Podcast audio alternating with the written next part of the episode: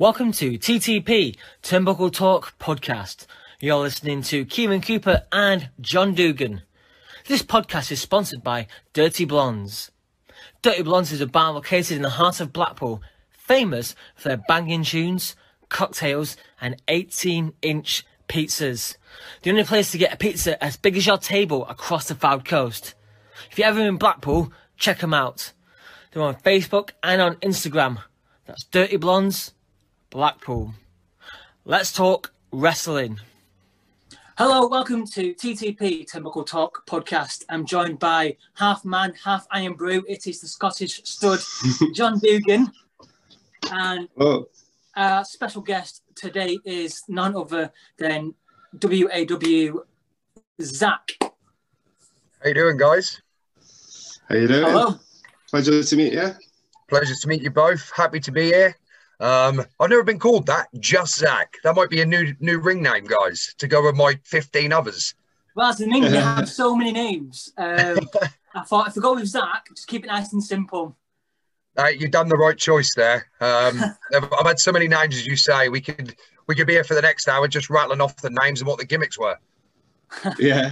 What's been your favourite one? Um, to be honest, I've got two. Um, Obviously, Zach Knight is the hooligan, tag on with brother Roy. Um, and Zach Zodiac is a name that I built on my own merit. You know, I didn't have the Knight family name. Um, you know, so Zach Zodiac was an independent wrestler um, that I managed to, you know, get all the way to the top, really. So both of them are really close to my heart. Um, uh, but to be honest, they're both exactly the same person, you know. So you just get on with it, put the, put the tights on, and let's get to the ring. yeah, definitely. Um, so, go on, Kevin. Sorry. Yeah. So there's a few things I want to kind of um, talk to you about, but do you want to just give us a quick, um, you know, uh, introduction into your kind of wrestling career and you know how you've, how you've got from the beginning to where you are now? Okay. So, hello everyone. My name is Zach Knight, also known as Zach Zodiac. Um, I've officially entered my 20 year as a professional wrestler. Uh, I started at the tender age of 10 which is where I made my debut match for a company called Rumble Promotions as Dink the Clown. Uh, a fella didn't turn up that particular night for an eight man tag. And the promoter asked my dad, Do you reckon your kid would go in? And uh, before my dad could even move, I was already saying, Look, I've got my gear, get me in. Um, from then, uh, obviously, you know, I had quite a successful singles career, um, working with the likes of TNA, Ring of Honor, um, and obviously becoming co owner of the World Association of Wrestling. Uh, in 2010, I became a tag team specialist with my brother, following on from our dad and uncle, the Superflies, Ricky and Jimmy Ocean. And um, yeah, currently 20 years, and I feel every single year of my body at the moment, guys. it's a tough old business, isn't it, wrestling? Wrestling is a tough business. You know, people don't give it enough credit. You know, yes, it's predetermined. You know, let's get that out of the way. Um, but the word that I hate is fake. You know, I've broke pretty much every bone in my mm. body. Um, you know, I've had two near-ending injuries. Uh, one only two years ago when I broke the bone in the bottom of my back. And they told me I'd never wrestle again. Um, but listen, when someone tell me I can't do something, I go and do it. You know, there's no such word as can't in my vocabulary. Um, you know, and yeah, I'm still wrestling today. And the thing is, with like with your family, obviously, anyone that's into wrestling knows your family and you know what they stand for. But the wrestling kind of industry kind of vanished for a lot of years in the UK, and it's thanks to kind of your family and you who kind of you know put the, the work in day out, you know day in and day out. That it's finally making a comeback. This you know wrestling has sort of become kind of cool again. Yeah, I mean, look, wrestling, you know, it's cool right now. Um, but you rewind 10, 15 years ago, and this cut this industry was seriously hanging on by a thread. You know, um, we're going out wrestling in front of anything from three people to 40 people. And 40 people would be a good crowd, believe it or not. Um, you know, there wasn't many people left. Brian Dixon, WAW, uh, and I think Scott Conway just before he moved to Thailand. Um, you know, and even All Star uh, packed in for a little while because the business was so bad. Um, but you know, with us, obviously nowadays we're used to wrestling on shows with no fans. Uh, you know, our show Hard Times was one of the best shows that WAW's ever produced, and there wasn't a single person in sight. You know, but um, during them times it was difficult, and if you didn't have the love for the business, you know, then I truly believe that you shouldn't be in it. You know, it even speaks now. It's all right when you're wrestling in front of you know, from 200 to 5,000 people, um, you know, you've got the adrenaline, you're there, you know, of course you love it because you've got all them fans watching you.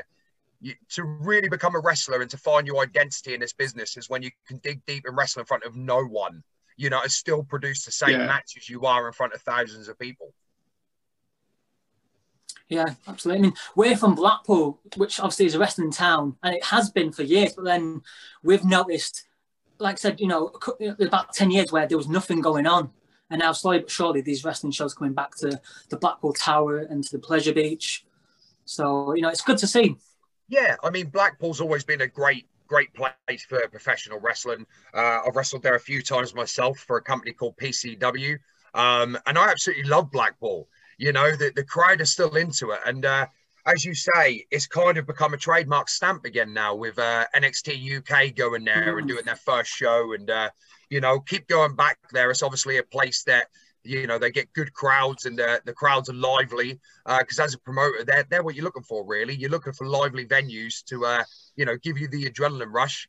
And uh, obviously, you want to get paying customers through the door. So, you know, mm. Blackpool's mm. always been a very good place for professional wrestling. Yeah. Could you could you ever take WAW to Blackpool, or is it quite territorial like it used to be? Or is it quite open? See, it's funny you mentioned that. Obviously, wrestling was always based on territories. You know, let's go back to mm. Memphis wrestling, and then you had like Texas with the Texas Tornado and uh, the Von Erichs. Um, you know, and that's something that's installed into the Knight family. Uh, you know, we'll run the East Anglia area because my dad paid for that uh, 28 years ago you know, so we class that as our territory. Now we have got companies that run around here, uh, but most of them, you know, they've they've taken the correct precautions and, and come to us and said, look, we want to open up. We're in Ipswich or you know we're in King's Lynn, whatever, um, and we'll give them our blessings, you know. And anyone that sort of don't, they don't last too long because other companies had to go that route. So we are very territorial, uh, and we believe, you know, that is still a good thing to protect an area. Uh, and with the likes of PCW doing Blackpool and doing very, very good job, I don't want to come and tread on their toes. You know, I'm more than happy to do a combined show together where we're both running it. Um, but generally speaking, WAW don't try and tread on toes. However, we are looking to tour again very soon. Obviously, once the pandemic's gone, you know, we didn't realize just how many fans we had around the UK, around Europe, and around the world. Um, so, you know, WAW are looking to travel a little bit more around the UK to areas that may not have seen wrestling for a while and actually to spread across to Europe as well. Nice. That's good. Now, right, so you mentioned, you know, you, you WAW, um, and you've got fans from all over the world. Um, you can actually, there's actually, you can actually subscribe to WAW, can't you? Yeah, we've got an on-demand platform. Um, it took us a while to get it. Uh, we've been planning this for about five years. Um, you know, but it, it, takes a lot of hard work to get a platform that's going to work. Um, you know, we we tried all different platforms and none of them were just working for us. Um, we're currently now on Vimeo, which uh, is a good platform for us. Mm. Uh, we can get a lot of content on there. It seems to be working well. Um, we launched that, I believe, at the beginning of the year. To be honest with you, every day is rolling into one for me. I don't know what it is for you guys at the moment, but uh, this, the, you know, 2020 sort of just flew by. Um, mm. So yeah, they can they can uh, go onto our on demand. It's WAW on demand. If they go onto Vimeo, they can go on there. That's just six pound a month. There's a hundred shows on there, about 350 hours of content, including shoot interviews from all the family, which uh, I highly recommend all of them, especially Roy's. Um, I've subscribed to it and I've watched a few things on it. It was quite. Um, I'm amazed by how, not disrespectfully, but how good it actually is. Okay. Like I, I watched your uh, your latest one at Christmas. Yep. And the the production and that just is like it's like something you would see on TV. Thank you. Do you, do you ever think? Do you ever get offers from TV to sort of run your shows and it'd be shown on TV? We have. We've got many uh, TV companies interested uh, around the world. but not in the UK, which is what we want. You know, we've come mm. close many a times. Uh, we've actually paid some channels just to get our production on there so people can see what you've seen, John. Um, and that is, we have got a very good production. You know, our editing team is the finest. They've been with us 10 years, yeah. um, you know, and they've learned their craft over the years. And uh, with us, you know, get coming extremely close to ITV um, in about 2016, I think it was when of Sport went on. I may, I may be wrong, could be 2017, but we were so close you know, and because of politics, we were left behind. But uh, had WAW been the ones to put the World of Sport back on telly with our production, without the game show, you know, very TV feel to it, mm. I believe we'd still be on there now. Um, but it's what ifs and buts at the moment. One day, a TV company is going to recognize what you know the fans across the world recognize that WAW is a great company. We're a family company, and our production values are very hard to beat. I was amazed that um, your first show was on there. So from '94. Correct. that, yeah, did, so, have you recorded every show and obviously kept on video or DVD? Yeah. So basically, at the minute, we are transferring uh, tapes, VHSs over to uh, digital, and we're having to bring the resolution up because obviously everything evolves, and that including the footage that we've got. But we've actually got 28 years of footage. Um, you know, so uh, by the time we're finished by the end of this year, we're hoping to have, you know, about 500 shows on there, backdated to 94 all the way to, you know, the, our last show in 2020. Um, and you'll see in 2001 when we had people like Jake the Snake Roberts or 1999 when we had Earthquake, you know, you're going to see these shows. But at the minute, we're just trying to transfer them into a higher spec because we don't want to put them on there and say, look, you know, this is from 99. You're just going to have to pop up and shut up. If it's not good enough, it's not going on there. Yeah. For, for six pounds as well, like for anyone who's a wrestling fan, I think that is like amazing deal. Definitely, you should definitely subscribe. Well, the thing is, guys, obviously this is breaking news here. Not many people know this, but uh, as soon as we can get back to work, um, we done that uh, a Christmas to remember as kind of a pilot of what we're trying to achieve here. Uh, we've obviously now moved into our new performance center, which went viral worldwide. They couldn't believe that, you know, little Norwich City had a performance center of that magnitude. Um, and the reason for that is we want to try and do a lot more shows at home. You know, we want to try and stay here and build our own brand. Um, you know, a little bit like NWA do or Impact do, or even to the point now, WWE. They've got the Thunderdome and everything's under one roof.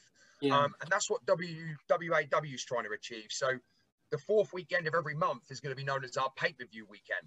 Um, so, you know, you'll now get 12 pay-per-views when we do get a full calendar year, 12 pay-per-views a year being uploaded onto our on-demand service as well. So, you know, for that six pound, you're getting a pay-per-view every month for that as well. No, that's amazing. That's really good. So oh, yeah, man. yeah, we're excited. We're excited. Once once the pandemic slows down or pisses off, I'm sorry about my language. WAW really are going to, you know, break through that glass ceiling. Uh, you know, what we've got planned in the pipelines is incredible. And uh, I truly believe that, you know, we will become number one in Europe. People put us there, uh, but until you're kind of there, uh, you don't take nothing for granted. But I do believe that if the vaccines work and we can get back to work sort of halfway through the year, June time, I believe the end of this year, people are really going to know about WAW, and more people like you, John, can say, I've subscribed, and then production values are second to none. And, uh, you know, we want WAW on TV. That's the goal for us over the next sort of 24 to 36 months. I think you're, you're definitely well within your um, abilities to do that because, like I said, I was pleasantly surprised, is probably the term I should use. Um, that's good, because, though. That's what we like. Yeah. We love surprising people. You know, yeah. uh, people have got their perceptions of us and they they listen to Chinese whispers, and it's not until they get to meet us face to face or actually, you know, I'll tell you what, I will step back. I will watch this as a wrestling fan, not a mm. dictator or someone that's going to criticize it. We've all got our problems. You know, I, we could pull apart any show that we watch. But if you watch it as a fan, someone that's looking at the productions, looking at, you know, how good our workers are and the style we have, I believe WAW is a style of its own. It's very much like the Von Erichs. You know, we've got our own style, our own brand, and uh, you either love us or hate us. People call the Knight family Marmite because you love us or hate us. Well, uh, I definitely love yours. Um, the, the, yeah, the, the wrestling on it is really good, and it's. I think British wrestling is just totally different from what people are used to because it can be quite. It's hard to describe. It's kind of like. It's quite hard hitting, and um, you you get what's going on straight away. You don't have to be explained to what's happening while the wrestling. You can understand the characters right away, and I feel that look, the the Christmas show that I watched, I got that straight away. I knew what was going on, even though it was like probably the first sort of the first impression of what I'd seen from what you've done. I think it's really good. Yeah, no, thank you, and I appreciate that. You know, we love any feedback and we welcome it all. You know, even the bad. You know, we don't sit there and think we know it all. If I if I get any bad criticism, I look at that and go, you know what? Maybe they're right. Maybe we can tweak this. Maybe we can do that. Um, you know, but I believe that British wrestling is a style of its own. And I believe that over the years, we've had to evolve more to the American style, but we can't lose our tradition. You know, British wrestling is known for its tradition of rounds and that sport and entertainment, that gentleman sport. Um, you know, being able to wind the crowd up. And that's what WWE is. You know, we're not we don't ever play to the cameras. We don't ever play to the viewers at home. We always play to our live audience. You know, that they've paid that money. We want them to be enjoying it. We want it to be a very basic understanding story because every time we put on a show, you're guaranteed that 20% of what's coming in is a new audience. Hmm. Um, you know, and you want to try and capture their imaginations and make them fall in love with your product. Um, so, you know, if we do that on a regular basis and we can get 10% out of the 20, 50% in total, the numbers keep rising. And, and that's what we're trying to do. Once COVID's out of the way, we can have 400 people inside that building um, you know, and in June, we've just announced that we're going to do a fight Fightmare again, not in Norwich City Football Stadium, unfortunately, but in our own PC, spread over the weekend, four individual shows, and nearly 2,000 people can walk through there. Nice. And the thing is, well, your fans are so loyal to you. Um, watching the BBC um, series, the documentary Step into the Ring, the fans on there like I think you say it yourself, you know, people jump in the ring to try and save the good guys. You know what I mean? They're invested so much in your promotion.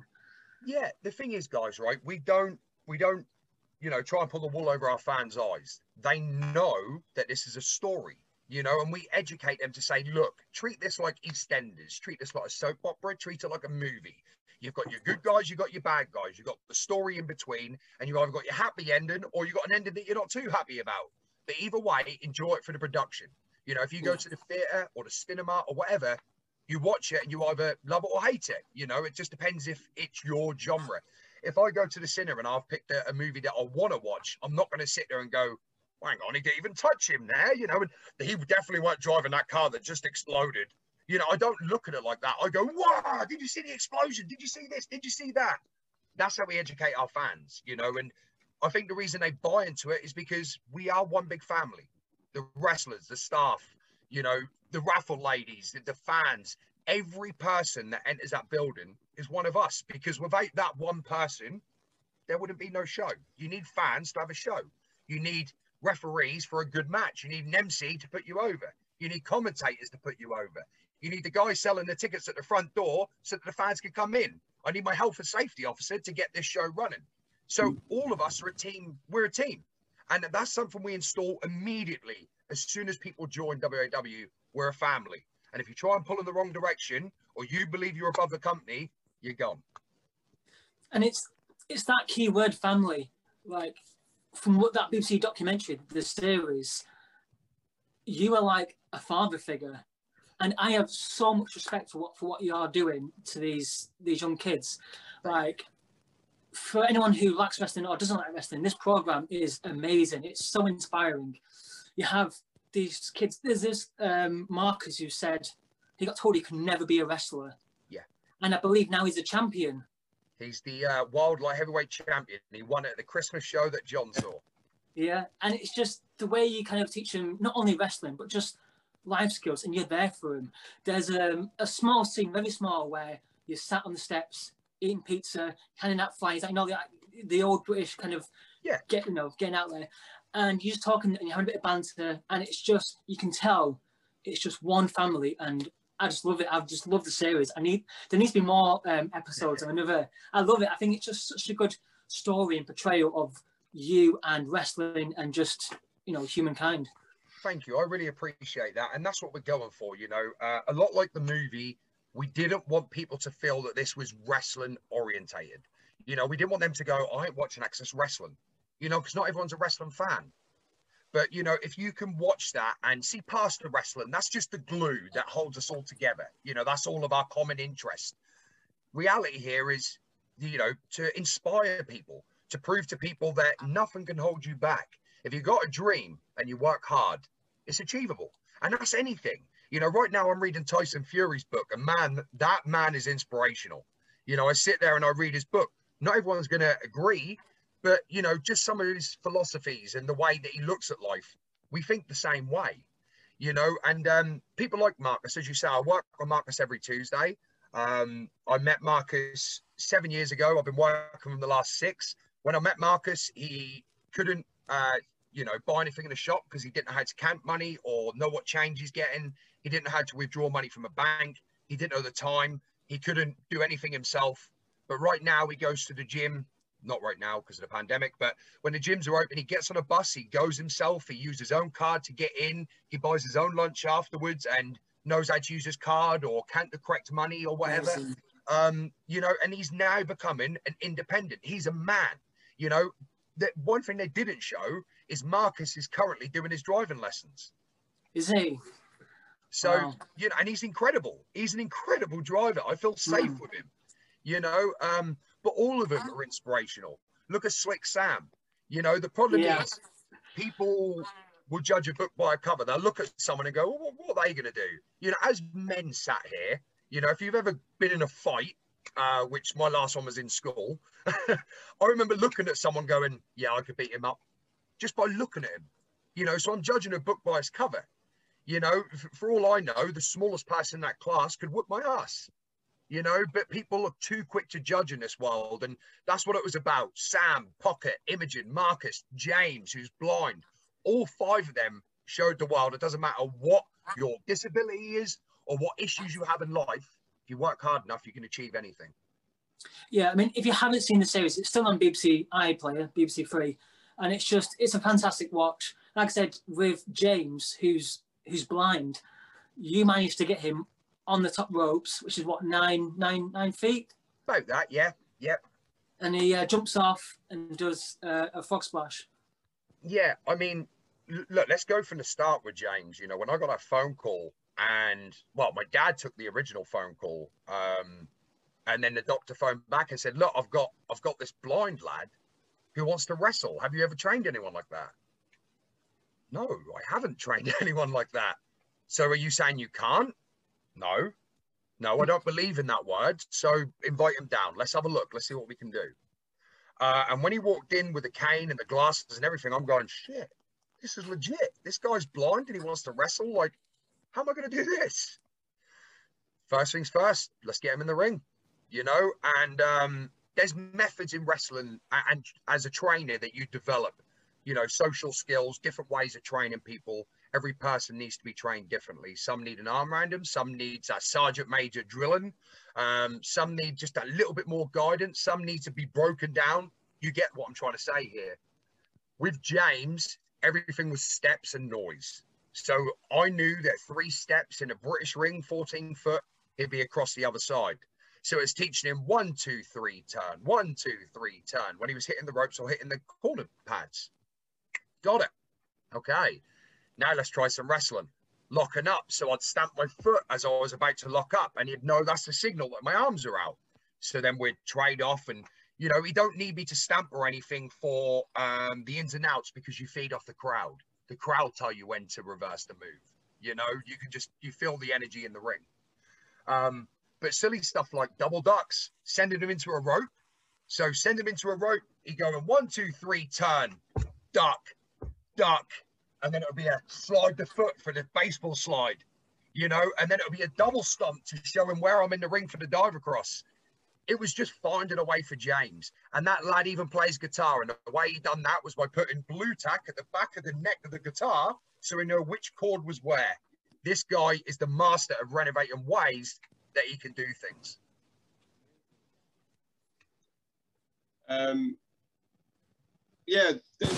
Talking about Step into the Ring, you as a character just amazed me because you're such a good guy in your local community. The, do you not feel that the kind of help you do in your local community could be brought into schools and community centres across the country and teach kids wrestling to keep them on the straight and narrow? It's funny you say that. Um, I've actually got an award along with my mum and dad. We went to uh, Lincolnshire Sincil Sports College, uh, and basically this was a, a school college that was all under lock and key. You know, if they went to the toilet, they'd have to unlock the door to take them to the toilet. These were naughty boys and girls um, that during school hours would be sort of locked away. Um, so we took it to them. And there was one lad in particular named Jack, and he was 15, and uh, his father passed away. He was already drinking and on drugs, and uh, this boy had an attitude. He, you know, he had no thoughts of squaring up to me, and I'm six foot three, and back then I was a big lad, 18, 19 stone. And he had no problem facing up to me. So my method for him was, okay, while all your buddies are in the ring, jumping on a crash mat and having fun, you're going to sit and watch. And that's exactly what I made him do for 10 minutes at the start of the lesson. And um, afterwards, he's like, excuse me, sir, sir. And the, the teachers were all looking like, hang on a minute. He's never called anyone, sir. He's never raised his hand. He's never said, excuse me. So I went over there and I said, are you ready to join in now, mate? Yes, I am. I said, is there something you need to say to me? Uh, I'm sorry, sir. Okay, let's go. Let's have some fun. And then that lad actually comes to me two years later for work experience. And he stayed with us for a week and learned about the business for work experience. So, do I agree? Yes, I believe that we could definitely help schools. A lot of schools since the BBC have got in contact with me and asked me if I would do assemblies and basically be like a motivational speaker, someone that can, you know, sort of give these guys a, a lift, not just for wrestling, but just life itself. Um, you know yourselves, lads. At 15, when a teacher saying, "Well, you've got to decide what you want to be right now," you can't fucking decide then. I'm sorry, I swore again. You can't decide then. You know, it, it takes oh, time. Chance, You've yeah. got to find yourself first. Mm. But yes, uh, you know, I would, I would love that. Um, you know, and I, was voted for the Unsung Hero Award in the BBC Sports Personality this year, and uh, I basically I was a runner up, not a runner up. I was uh, shortlisted, which means I would have been in the top ten. Um, unfortunately, that award didn't come, but the fact that I was there and I blew up my social medias, of course I did. Um, more people are seeing that, and that's all I'm yeah. trying to do right now, guys, is build a brand that I can take around the world and help help people. You know, there needs to be more people that want to give back to others instead of thinking about themselves. I agree. I think um, with your documentaries you've been in, obviously there's Step into the Ring and then fighting with my family. The f- kind of first one where I've seen you in. Yeah. Um, I feel like it's usually with them sort of documentaries, it's uh, it's never uh, what's the word? Like it's never um, it never always shows the people in a good light. But I think with that one, it, it showed you in a tremendous light and all the good that you did for the community. Were you worried about doing that in case it went the other way? Yes. Did you approach? Did you approach them, or did they approach you? No, so the BBC, uh, there's a gentleman in Norwich that works for BBC Radio Norfolk named Rob Butler. Um, he actually works for Norwich City as well. Uh, anyway, Rob is a wrestling buff. Um, and my brother's known Rob for a long time, and he introduced me, and we got Rob into refereeing for the company. Um, after the movie had dropped, Rob come up to me and said, "Look, I'm going to go to BBC and I'm going to pitch this idea about following you and showing people what you do." Um, and I was a bit like, "Nah, I don't want that. I don't want it." And he's like, no, seriously, dude, people need to see what you do. You know, we need to get the word out there. And I said, no, I'm, I'm happy doing what I'm doing. You know, um, anyway, cut long story short, he done it and the producer loved it. And they called me into the BBC forum. We had a chat and we went for it. But getting back to your point in the back of my head, I'm always worried. You know, um, I am, I've had my battles with depression. You know, I'm di- diagnosed bipolar. Uh, and my anxiety is through the roof quite a lot, so much so that social media posts, I'll start writing and then I'll delete them. I'll delete it because I'm worried about what people think all the time, you know. And I believe that's because, as a from a young kid, I have always had a camera in my face. I've always been under the microscope, you know. Um, we've had 19 documentaries. Uh, we've had a movie. We've been on God knows how many chat shows, you know. So my whole life is been out there for people to see, and I'm used to them being judgmental and getting trolls. So the BBC, I was very worried. I was very worried that people were going to look and go, are they only doing this to try and portray this guy in a nice light? You know, but the best part was uh Haneen, who was the guy that was doing all the recording and edited it all together. When he come in, he just said, "Trust me, bro.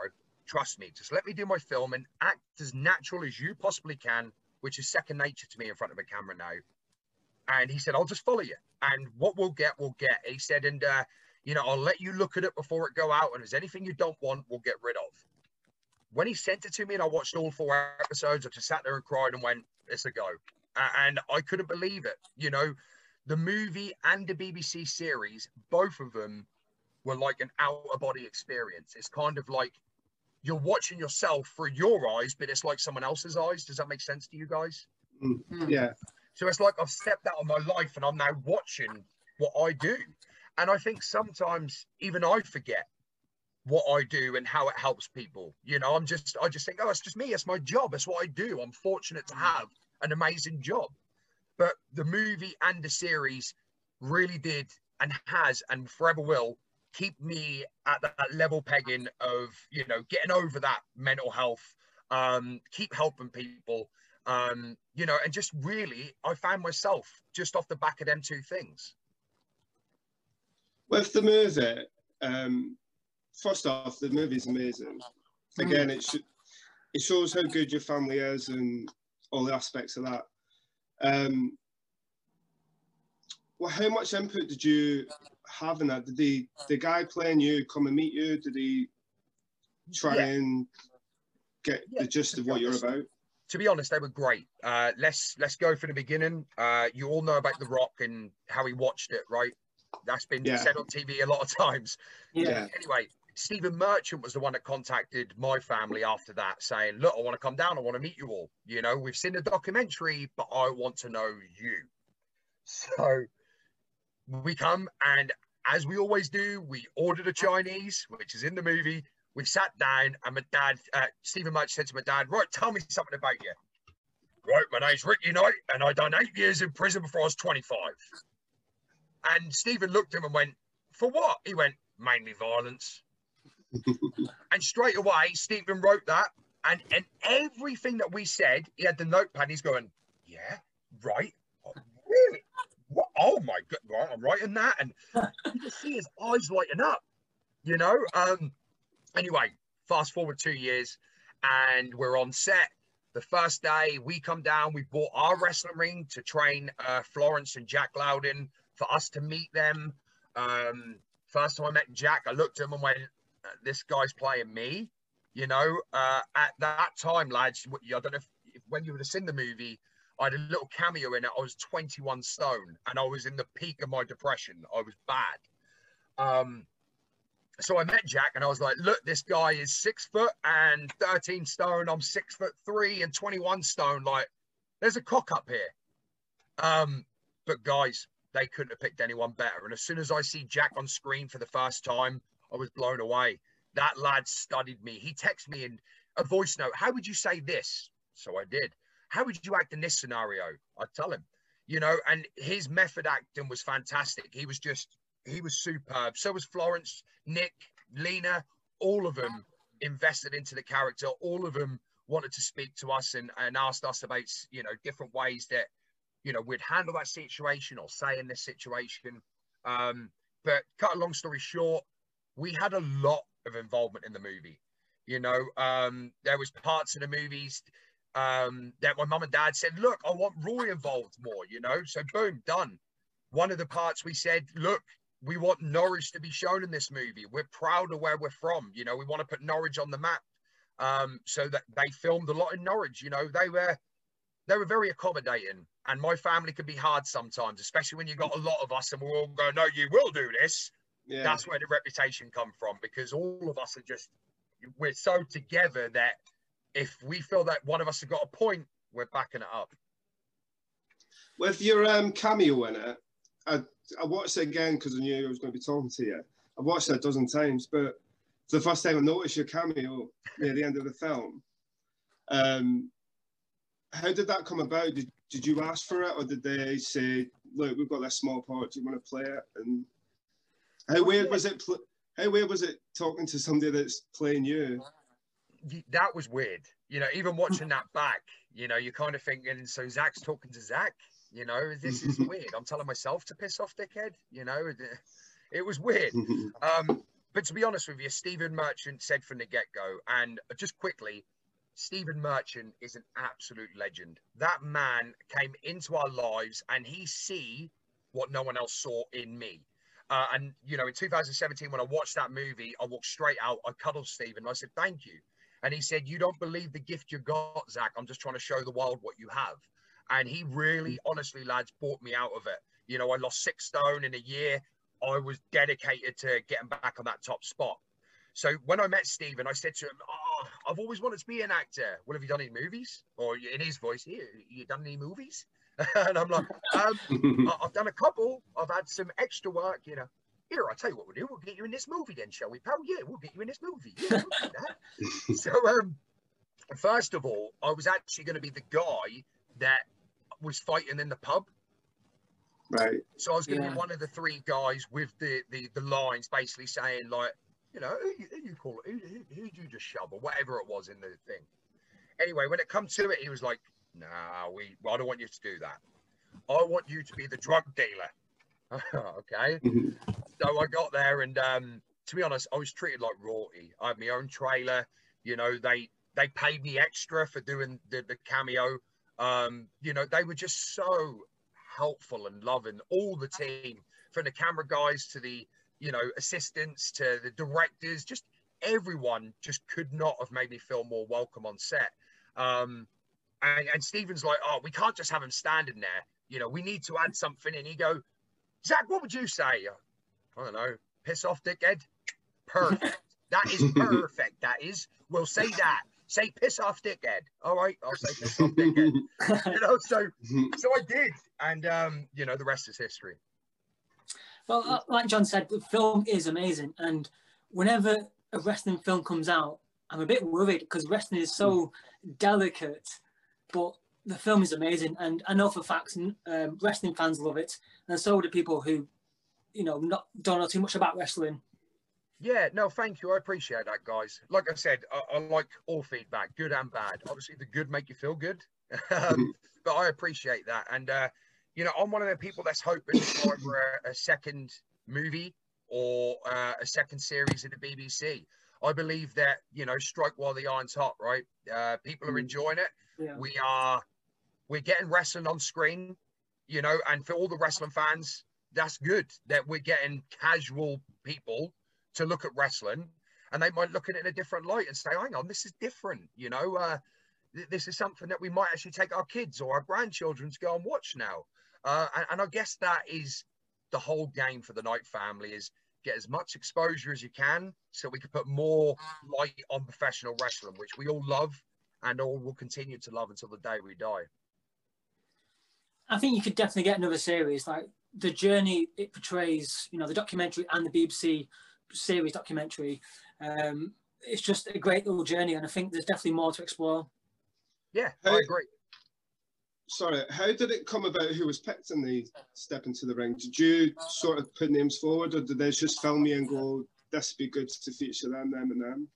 Yeah, so as I said, Rob Butler was the guy that pitched it, so he become one of the producers. And um, Rob, you know, me and him are really tight.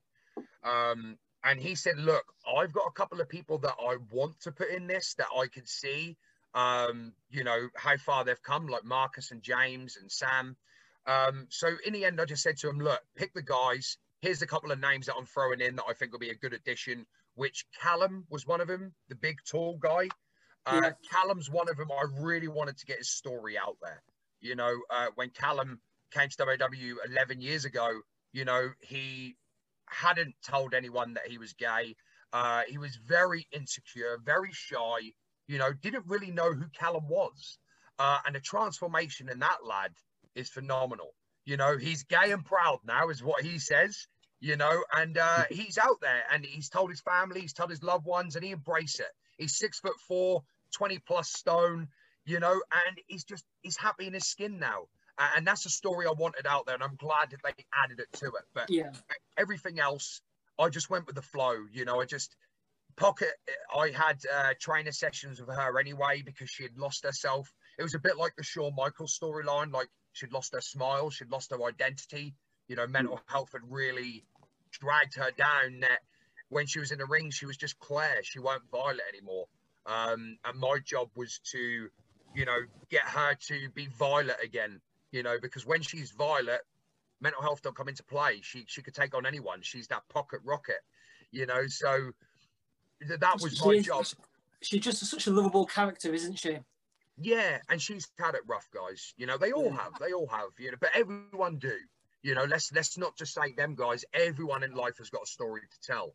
Um, but the true inspiration is how do you come back from that story? Are you let it hold you down and dwell on it, or are you going to move to the next chapter and make the next one better? And I think all those guys were inspirational because all of them decided, you know what, these are the cards have been dealt. Let's fucking make the best of it. I'm so sorry. I swore again. Honestly, we're not PG here. Oh, good, good. Yeah, you're all good. so let's just talk uh, briefly about um, wrestling now. You know, WWE. Um, you're a Royal Rumble winner. Yes. Um, um, what are your thoughts on the Royal Rumble coming up in the WWE? Uh, to be honest with you guys, there's three pay per views I watch every year: Royal Rumble, SummerSlam, WrestleMania. They're the yeah. three that I will talk to my mates and go, "Are we watching this?" You know, I love it. Uh, Royal Rumble is probably my favorite pay per view of the year, and yeah. the reason for that is I love the element of surprise. Love it. Mm. You know, leave off the other four matches. Just give me two Royal Rumbles and stack the fuck out of them. You know, yeah. and then I'm a happy man. Um, my thoughts on the upcoming card. I'm not going to lie to you guys. I've only now just bought Sky Sports again or BT Sports. I've had it off for the last year um, because I weren't I weren't really watching TV. I was spending time with my family in a pandemic, so I just turned everything off to yeah. get through it. Um, but I've just put it back on. So I know that Drew McIntyre's against Goldberg as of Monday just gone. Yeah. Yeah. Uh, what else have we got? How do you feel about Goldberg? Um, oh, that's a difficult one, but I'm a straight talker. Let's just get to the facts, shall we? Yeah. Um, Goldberg. Goldberg done something in this business that no one else has done. You know, yeah. uh, I loved the streak of Goldberg. I loved that he come in and Goldberg was Goldberg. You know, he was Bill outside the ring and Bill inside inside the ring. He was just a tank. Um, anyone that's watched his thing on uh, the network, I've enjoyed that. You know, but I believe there comes a point.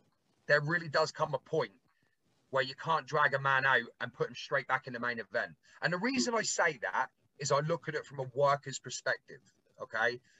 Yes, he's star power, and yes, he's still good for them five minute matches where, you know, he's hitting the jackhammer and the spear. And like I said, Goldberg will forever be a legend in professional wrestling. But why give that spot to someone that's had the spot? Why can't they elevate the next person? Give, I don't know, Big E a chance. Give yeah. Keith Lee another chance. They had a killer match on Raw that people enjoyed. Why not put them in their Raw Rumble match together? You know, I just believe that you've got to you've got to use the product that's in front of you. And um, there's a lot of potential stars there that ain't getting their chance. You know, um, so for me, fair enough that, that, that, I believe they're using the name value, and you know, this is good for Drew, who's a buddy of mine. He gets to work Goldberg as a, a, another tick off the list. But at the same time, that man's carried the company for the last year. Why yeah. not let him do Orton's job and elevate the next person? Yeah. I totally agree. I was a big WCW fan, so used to really like Goldberg. Pretty much what you said. I don't see why he's still main eventing and being in that spot. There's a magnitude of talent that can fill that spot and elevate themselves even more. Well, that's it. I mean, I'm not being funny. If they signed Goldberg um, and say he went on the, he done a, about two months in the Thunderdome, knocking off all these guys, and then you've got someone on SmackDown that's doing the same thing, and then it amalgamates to them two performing. That's different. Yeah. Because he's been there putting the work in like everyone else. And this probably sounds like a, a nasty thing to say, but you know, I don't believe that you should be able to come in and go into the top spot. I don't believe in that. You know, when you've got lads and ladies that are working every single week, every week to try and get that position, and then someone, you know, with a lot of credibility and, and did help the business transform, I just don't believe that they should be given that top spot unless it's a good storyline. There's no storyline to this at the moment. He's come hmm. out, he's challenged uh, Drew. Uh, they've now got three weeks or so to get that over on TV. Um, yeah, and then they're going to be wrestling at the Royal Rumble. Um, like I said, why not do Goldberg and say Big E and let Big E get over on Goldberg? And it's like, whoa, hang on a minute. He's just yeah. beat the guy, you know, and let Drew work someone that he can elevate and make them a main event player as well. I just believe in helping others, guys. You know, if you've got the star power, if you've got the ability to put people over, if you've got those abilities, you're already way ahead of everyone in in the industry. So why not use your attributes to help other people get to your level? If you're confident in your ability, rise them up. Totally agree. um, is, there, is there any pay per view, you know, in history that stands out as your favourite? Um. I mean, is it like a moment in wrestling where you just you just go back to it every time? to be to be honest with you, there's lots of moments. You know, I love professional wrestling, and nine out of ten, I go to sleep watching the network and reliving them moments. You know, I think for me, um, there's there's two matches that just really stand out that I mark out for. That is uh, WrestleMania 25, Taker and Shawn. I believe any wrestling fan must have that match up there. You know, both of them really, but 25 was just unbelievable. Shawn's my ultimate hero. You know, I believe that he is pound for pound the best wrestler to ever grace this industry. At one um, point, you were called. At one point, you were called Mini Michaels. Is that because of Shawn Michaels? I was Mini Michaels because of Shawn Michaels. You know, I was nine years old with the long hair, the hearts on the tights. I wanted to be Shawn, but you know, you can't be someone else. You, have got to be the first you, and that's cliche. It's just in a movie, but it's true. Um, and the other one, so my wrestlers are Shawn Michaels, Kurt Angle, Eddie Guerrero, The Rock, and Hulk Hogan. They're my five. You know, that's my Mount Rushmore, if I can add one more. Yeah. Um, so the next one for me was WrestleMania 18, The Rock and Hogan. And the reason I like that match so much is these lads done about six minutes without even touching. And every fan was happy. Not one of them was sitting there going, Get on with it. Are you going to fight? Do a backflip. Oh, come on. They're all sitting there going, fuck. Whoa. This is The Rock and Hulk Hogan. This is the Immortal versus the People's Champ. This is 80s versus 90s, 2000s. Like, mind blown. This match shouldn't have happened. Um, and when them two are just doing a stare down, they're not even locking up. They're just stood there. One looks to the right, the other looks that way, and then they do it. And the crowd are just up. And they tried to bill Hogan as a villain. And as soon as he done the lock up and the push off and give it the big, oh yeah, the crowd popped. And I was just like, this, this is wrestling. And to this yeah. day, as in, you know, I'm 30 in May. To this day, my inner child marks out every time I think about that match. I still get goosebumps watching that. Yeah, yeah, it was it was huge, wasn't it, that match? The build up and but, everything. I mean, you hear um, Stone Cold being annoyed that he wasn't in that match. But I don't think he would have had the same effect. Rock was that like electrifying character. But yeah. a totally different match with Stone Cold. I don't know if it would have been the same effect at all. No, and I agree with that. I don't think it would have been the same. The problem is, right, I I believe the peak for Stone Cold was him and Vince McMahon because yeah. every person wanted to watch an employee kick the boss's ass. So, Definitely. in my opinion, that match is as great as the Rock and Hogan and had that same feel because you had a you know a year feud which finished with Austin beating the shit out of Vince. You know, and every person wished they could have done that. But if you would have put Steve Austin with the with Hulk Hogan, even back then at WrestleMania 18, which was 20 odd years ago, so it'd have been nearly 50, say, you'd be like, oh, hang on a minute, Stone Cold's going to beat the shit out of this dude. You know, yeah. he's going to kill my hero. Like, I don't want that. you know, so sometimes you got to think smart as well. You know, you've got to think what's best for business. And I know that's a trademark they use, but it's really true, especially when you run a company. You got to think what works. And I believe that was a match made in heaven. I was going to ask that. Like, obviously, as fans, you watch wrestling sometimes and you think, why are they doing that? I hate this. From your perspective, being in that sort of booking spot sometimes, do you yeah. think, oh, they're doing the right thing?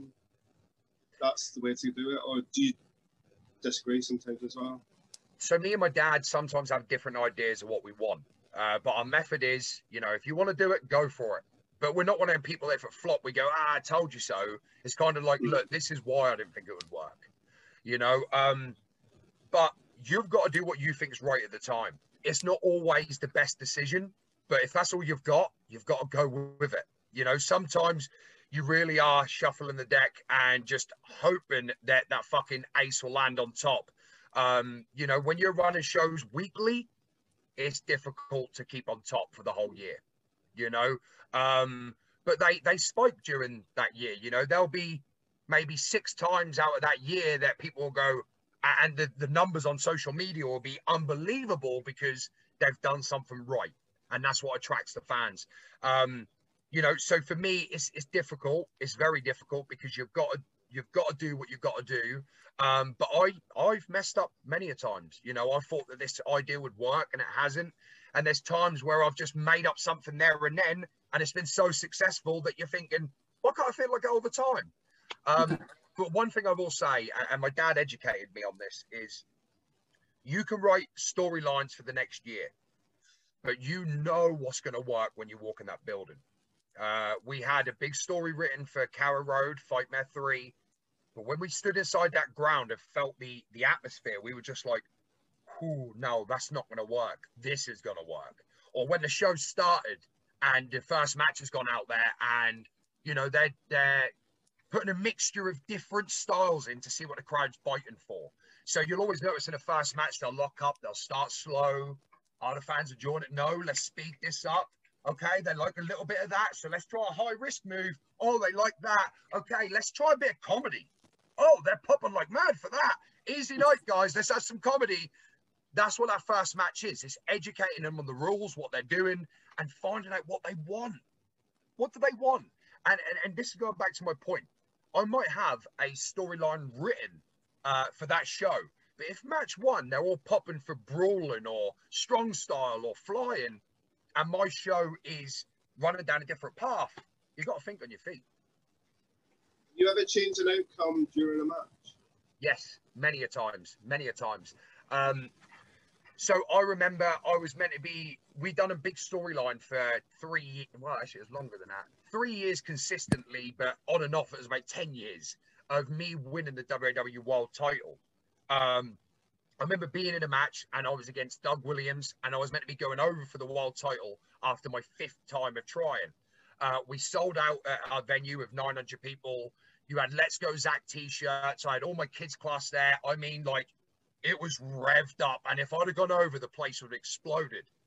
And I come out and the fans, the atmosphere, you could have cut the tension with a knife. And I remember just being in the ring thinking, I shouldn't be winning this. Let's not send these home happy let's make these come back again. you know, so literally Doug's done it, and I was like, finish me off. And he finished me, and then Dad comes to the ring, and he's like, good call, good call. We'll do this again in a couple of months, you know, blah blah. So we're in the ring. Then all of a sudden, I just said to Dad, "Give me the mic," and I cut a big emotional speech about, look, this is now my sixth time of trying. You know, I'm not like the rest of my family. My sister's a world champion. My dad's been a world champion. My brother, my mother, you know, my, my other sister, They've all been world champions. I'm the failure of the family. So therefore, I need to do what's right for me. And I officially retired from professional wrestling. There wasn't a dryer in the house. You know, we've got hundreds of people crying, no, no, no, please don't go. We had a rumble as the main event after the world title fight. And for 45 minutes in the rumble, all you heard is, we want Zak. We want Zak. I didn't go to the ring. all I done was done a, a big speech uh, a couple of weeks later on social media and went, maybe I've got one more fight in me. Boom, sold out again. Nice. Let's just um, switch conversation over to Twitch because otherwise I could talk about wrestling all night. um, how do you feel about WWE kind of uh, banning superstars from using Twitch? Because I know you, you're quite active on Twitch, aren't you? I am very active on Twitch. Yeah, I, I stream three times a week. Um, and during a pandemic where I didn't get any furlough, I wasn't working, I needed to provide for my family. My wife is pregnant. I already have two children with a lot of overheads, like everyone else. I thought, damn, what am I going to do?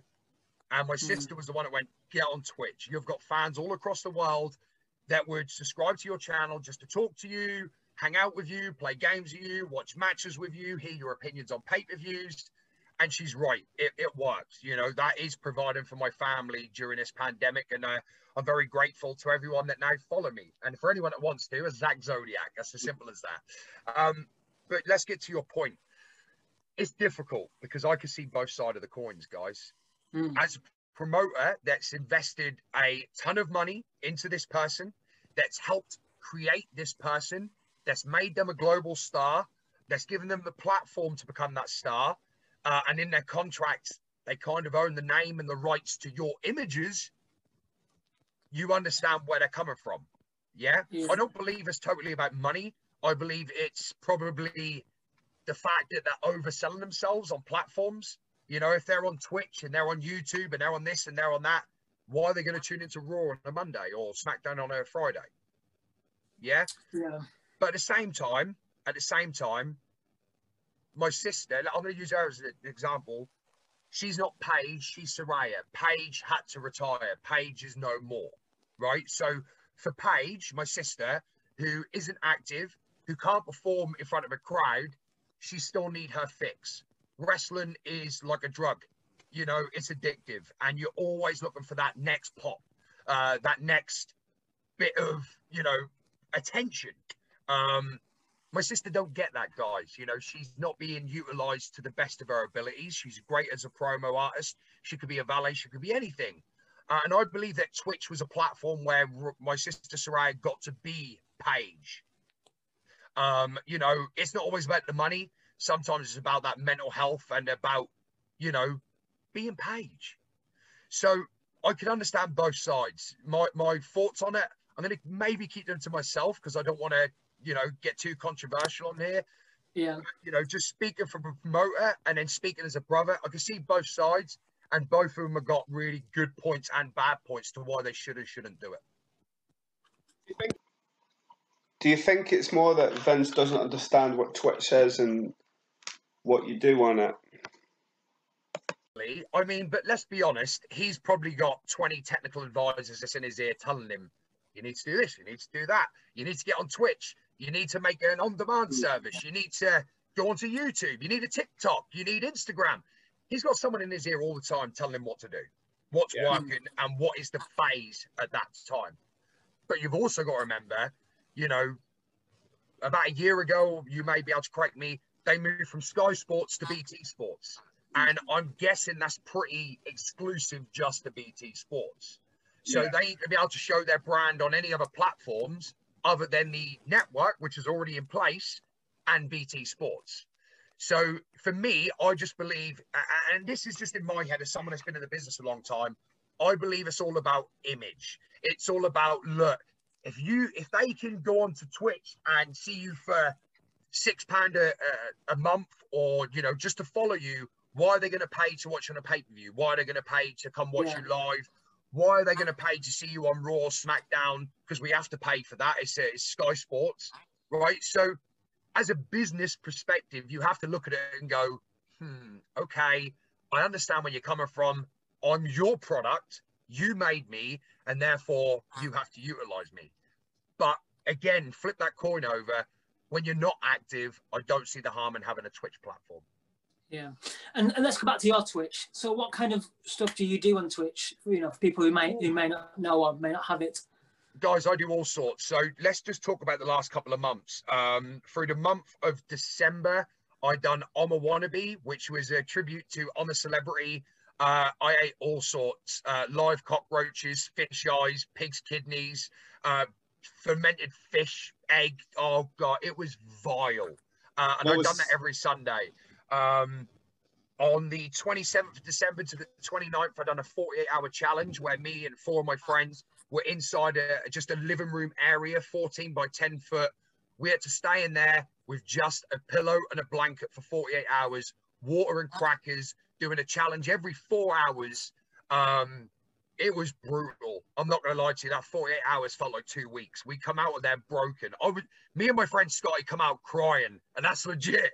I was just like, I'm so emotional. What is going on with me? I haven't slept. I haven't eaten. I stink. I've not cleaned my teeth. Like I miss my kids. I miss my wife. And literally, the lads are just like, whoa. um, so yeah, we do a lot of spontaneous stuff like that, but also my my schedule is a Wednesday, a Friday, and a Sunday, 8:30 p.m. GMT. Um, on a Wednesday, I like to show some of my matches and some shows from WAW using the on-demand service. Uh, a lot of people then go on to subscribe once they've seen a little bit of it. On a Friday, I try and do like a, a Friday guest, uh, which I've had Mr. Anderson, Mick Foley, my sister, um, you know, and in the pipeline, Stephen Merchant said to me that, you know, some point early stage of this year, he's going to come on. Um, and then Sundays really like my Sunday fun days. So I'll Zoom my fans, we'll talk to them. Uh, we talk a lot about mental health as well. Um, so anyone that's struggling, um, you know, I've got a Discord and I believe, and I've been there when you're trying to phone well-being or phone these numbers, you're waiting four to six weeks. And after, you know, good friends of mine like Lionheart and, and people like that, that didn't really get the help that they needed, um, I just want to be someone that can be there on a click of a finger. So if my Discord go off and someone say I'm not feeling good, the whole chat is there. The whole we call it the Zodiacs. we that's what our family name is. They've all got it. They're the rampages for page. Uh, but anyway, all my my Zodiac family are very good. You know, we've got a mental health section there. That if you're not feeling good and you go on there, you've then got over 150 people that are in that Discord that will come in there and send a funny picture or try and liven the, lighten the mood or even phone you up and say, listen, it's all good. You know, I know how you feel. You're not alone. Um, so my Sundays are really about spreading positivity and fun. So these days. Um, so Just getting back to WAW, how has the pandemic affected business and how you run things? Well, so 2020 was looking to be our best and biggest year yet. Um, you know, we were looking for a turnover of up to half a million. You know, and that that's obviously the turnover. That's not profit, but that's revenue that we could expected in to come through the company. Um, you know, we had Fightmare 4 lined up. We had two wrestling weekenders working with uh, Pontin's holiday camps. Um, you know, we had other big shows in the pipeline. Um, we had over 250 holiday camps that got cancelled. Um, you know, we we struggled big time. Um, but again, me and my dad sat down and we basically just said, look, how do we get through this? There's there's always a way around something. You just got to sit and think about it. So uh, I've got a kids class, and one of the kids' fathers is a health and safety officer, and he's we've found out that he's number one in East Anglia, uh, and he actually helps the council set you know health and safety for businesses, and he helps business, big businesses, corporate businesses around this region to get up and running. So I spoke to him, and I was like, okay, can you help me? Um, sure. So I got him. I got a business manager. I got an accountant. I say me, it was me and my dad. You know, I just had the contacts to bring him in, and then me and my dad sort of made a game plan and moved forward. So we got these people in, um, and we spent about ten thousand pound um, on getting all the correct paperwork and policies in place. Um, so we had to be COVID secure. We had to make sure that we had all the fire regulations, posters everywhere, health and safety on site, complying with the health and safety rules, having a registered uh, nurse there um, to protect all the, the athletes, checking their temperature and, you know, vital organs and sensors to make sure that they're all okay and, you know, there was no hidden agenda. It, it cost us a lot, you know, and then we had to move from our old premises to our new premises because we couldn't hire out any venues because they're all shut. So we had to move from our old venue to this venue where we could cater and run shows in our own PC, which cost thousands of pounds as well. Um, so we didn't make a single penny, but what we did do is, you know, 70 people every week were allowed to come into our gym and forget about what was happening in the world. And again, that is what we're about, helping others. Um, and although we didn't make money then, everything's now in place for when we come out of this pandemic to be the biggest and best company in Great Britain. The policies don't lie, you know, new insurances, you know, we, we've really had to go through everything. COSHH, you name it, we've had to sit, analyze, go through courses, pay for the paperwork, and make sure we've got the correct paper trail in order to keep people safe during this pandemic.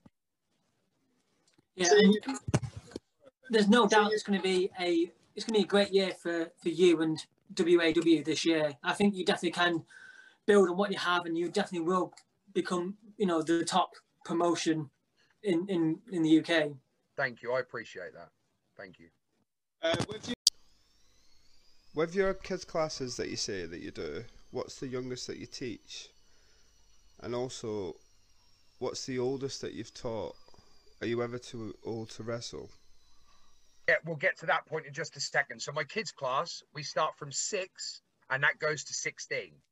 Uh, the reason we start at six is because at six years old, I'd started in the business as a manager, someone that would go to the ring with a good guy, interfere with a couple of spots, um, and then the villain would body slam me and leg drop me at the end of the match, right? So I was doing that from six. So I believe attention span, six years old, I can capture their imagination and teach them and educate them. Um, we don't teach them to bump around. Everything is rolling backwards, um, you know, rolls forward, etc. Uh, extra padding on the ropes and the, the pads and stuff. Um, we teach them the very basics. Once they get to like 13, 14, you know, a lot of them will do like parkour or, you know, gymnastics or whatever, to which then we can then take what they've learned in other aspects of life and incorporate it into wrestling. So I've had a 14 year old doing 450s before, uh, just because he knew how to look after himself. So, um, yes, so the kids class, we, we do that uh, every Monday. And then the second weekend of the month, we do Saturday and Sunday. And they have their own show on the Sunday afternoon to finish the weekend. Um, the most I've ever had for a kids show is 502 people. And that was at Kid Mania. Um, the second point, you're never too old for wrestling. My greatest, one of my greatest achievements is I trained a man called Steve Marriott. He come into my gym at 62 years old, and he said to me, "I want to be a wrestler." And uh, my dad said, "Come on, Zak, you trained a blind guy. Surely this could be a walk in the park." Um, it wasn't, but after a year of training, I got him his debut match. He then wrestled 17 times. That was two years later before he decided, hang on a minute, the body can't take it. Um, and he moved to refereeing. talking about training, when when you were trained, uh, when were you sort of given the insight of how it actually works? Because I've, I've seen a few wrestlers say that they didn't actually know until the first match what actually going on. Have you sort of given So obviously, I travelled around with my dad and my mum. Um, so as a youngster, uh, I didn't have a clue. I remember my dad being pile drived on the concrete floor by Danny Boy Collins, and an ambulance that he had hired come running through the door, put him on a stretcher, put a neck brace on. I'd never seen my dad like that. You know, my dad is a very tough, strong, old school man, and uh, he never had to touch us as kids, just a raise of the eyebrow or a shout of that husky voice. We were running up the stairs. So to me, my dad was a real life superhero. No one could beat my dad. You know, that was an argument in school that I'd always win. My dad is bigger than yours and he will kick your dad's ass. Let's let's not even try this, right? So when I see him being pile drive, I'm freaking out. I'm trying to beat the shit out of Danny Boy Collins. I'm crying my eyes out. You know, I'm being pulled away. And uh, my mum then grabbed me and went, Hey, it's okay. Dad's fine. What do you mean, Dad's fine? Dad's fine. Dad's got that ambulance. Dad knew it was going to happen, and Dad will be home for supper. And sure as I knew, when Mum took me home, my dad walked in, you know, an hour later after making sure the ring was down and uh, paid all the lads. Walked in and went, "What? That was a great success. Me and Daddy, you know, a couple of months once the old net heals, and uh, you know, we'll sell a house, sweetheart." and uh, that's when I really got insight into, huh?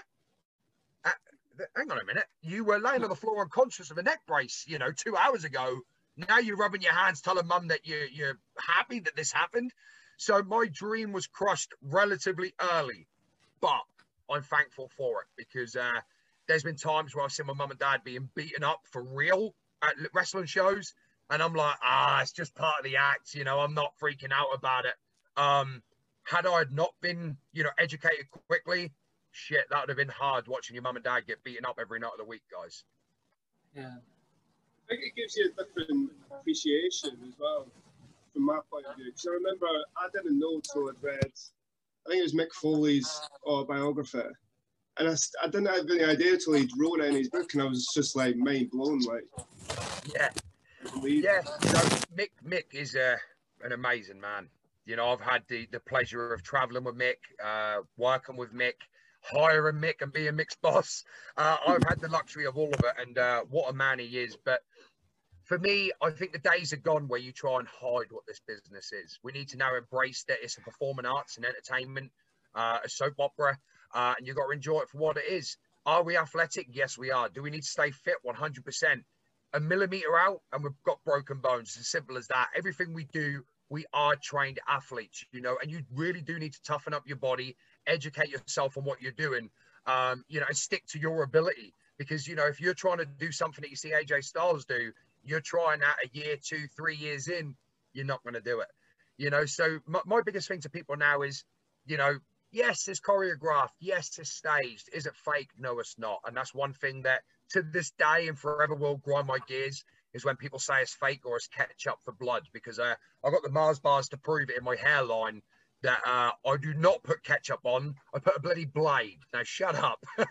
um, I always say you wouldn't go and see a magician and shout out, "That's not real magic." Uh, I think you just need to turn your mind off and enjoy the wrestling. It's funny you say that because my dad always says we are magicians, we're illusionists. You know, we want people to leave there going, "How the bloody hell did they, you know, run around that ring for 20 minutes, do the backflip, took, landed on their head, managed to kick out? You know, I just don't get it." And and that's the mindset I think you should have. When anyone watching wrestling, I, I always say to people, just channel your inner child. You know, where's your imagination gone? You know, why can't you just sit there and enjoy something for what it is? You know, leave the adult at the front door when you come in that's hypocritical and down on the world and, you know, can't enjoy things anymore. Bring the kid in, let them enjoy it and uh, embrace it because what we do is amazing. It's an art form, you know, and if you do leave, let your mind just go blank and actually try and keep up with the storyline, I guarantee you'll be off your seat calling the baddie a bastard. you said uh, you said that you worked with Mick Foley there. Uh, what other superstars have you worked with, and who was your favourite? I've worked with many guys. Uh, just to rattle some off: uh, Mick Foley, Jack Swagger, Million Dollar Man, um, Rey Mysterio. Um, there's loads. Earthquake, uh, Yokozuna, Fatu, Greg the Hammer Valentine, Barbarian, Bushwhackers. Um, I, I, I, believe you've had a lot of wrestlers just come to your house just as you was growing up.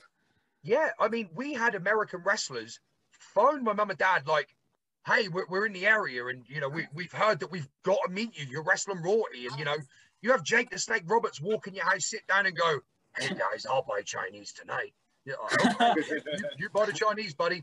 Um, to be honest, one of my favorite, uh, and he really was one of my favorite, was Scott Hall. Uh, and the reason I say about Scott Hall, all of them, all of them were fantastic and very respectful to a young man who was paying their wage and telling them what to do. None of them gave me crap about it. You know, they all were 100% professional, but Scott see something in me. He knew that there was something there, and you know he'd bring in X Pac, and he he wanted to bring in Kevin Nash. He, he's even talked about Hogan at one stage. You know this this man could see the product, and he embraced the family, loved the family, um, you know, and he had the same vision as us. You know, he just loved professional wrestling and, want us to help climb the ladder.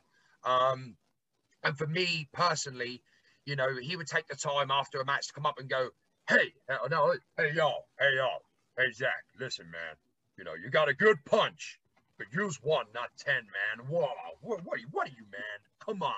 You know, and his favorite one is, hey, this isn't show friends, it's show biz. That was it. That's what he used to get out of Scott Hall. This isn't show friends, it's show biz. Um, but as I said, personally, he'd watch my matches, he'd give me feedback. You know, professionally, he'd see what I was doing and saying, hey, maybe if you go this way, you might do it quicker. Let's cut a corner here. I know what I'm talking about. I've been to the top. And uh, Scott was very, uh, he was a big part of the success of WAW when we were rising and nearly got my ITV contract. Yeah. I mean, Zak, you have so many stories, and I, I do believe that you are the future of British wrestling. Um, I'm going to wrap this up because I, I mean, we could talk to you for, for hours, but um, we're going to wrap it up. But, um, you know, there's some exciting things coming your way this year. I 100% believe that. Um, hey, you might even get a Netflix uh, series. They're handing them out to everyone. So you, you, know. you never know, guys. Listen, what will be will be. Uh, right now, I'm just going to keep doing what I'm doing. Um, you know, there's plenty more to talk about. So give me a couple of months. Maybe I can pop back on air. Uh, we can have another catch up, see see how we get on. Uh, but you know, from me to you guys, thanks for having me on. I wish you all the success, and uh, thank you to everyone that that listens to this podcast. And uh, keep doing what you're doing, guys. Yeah, thank you. It's been a pleasure. You're very welcome. Cheers, guys. Thank you. Thank you.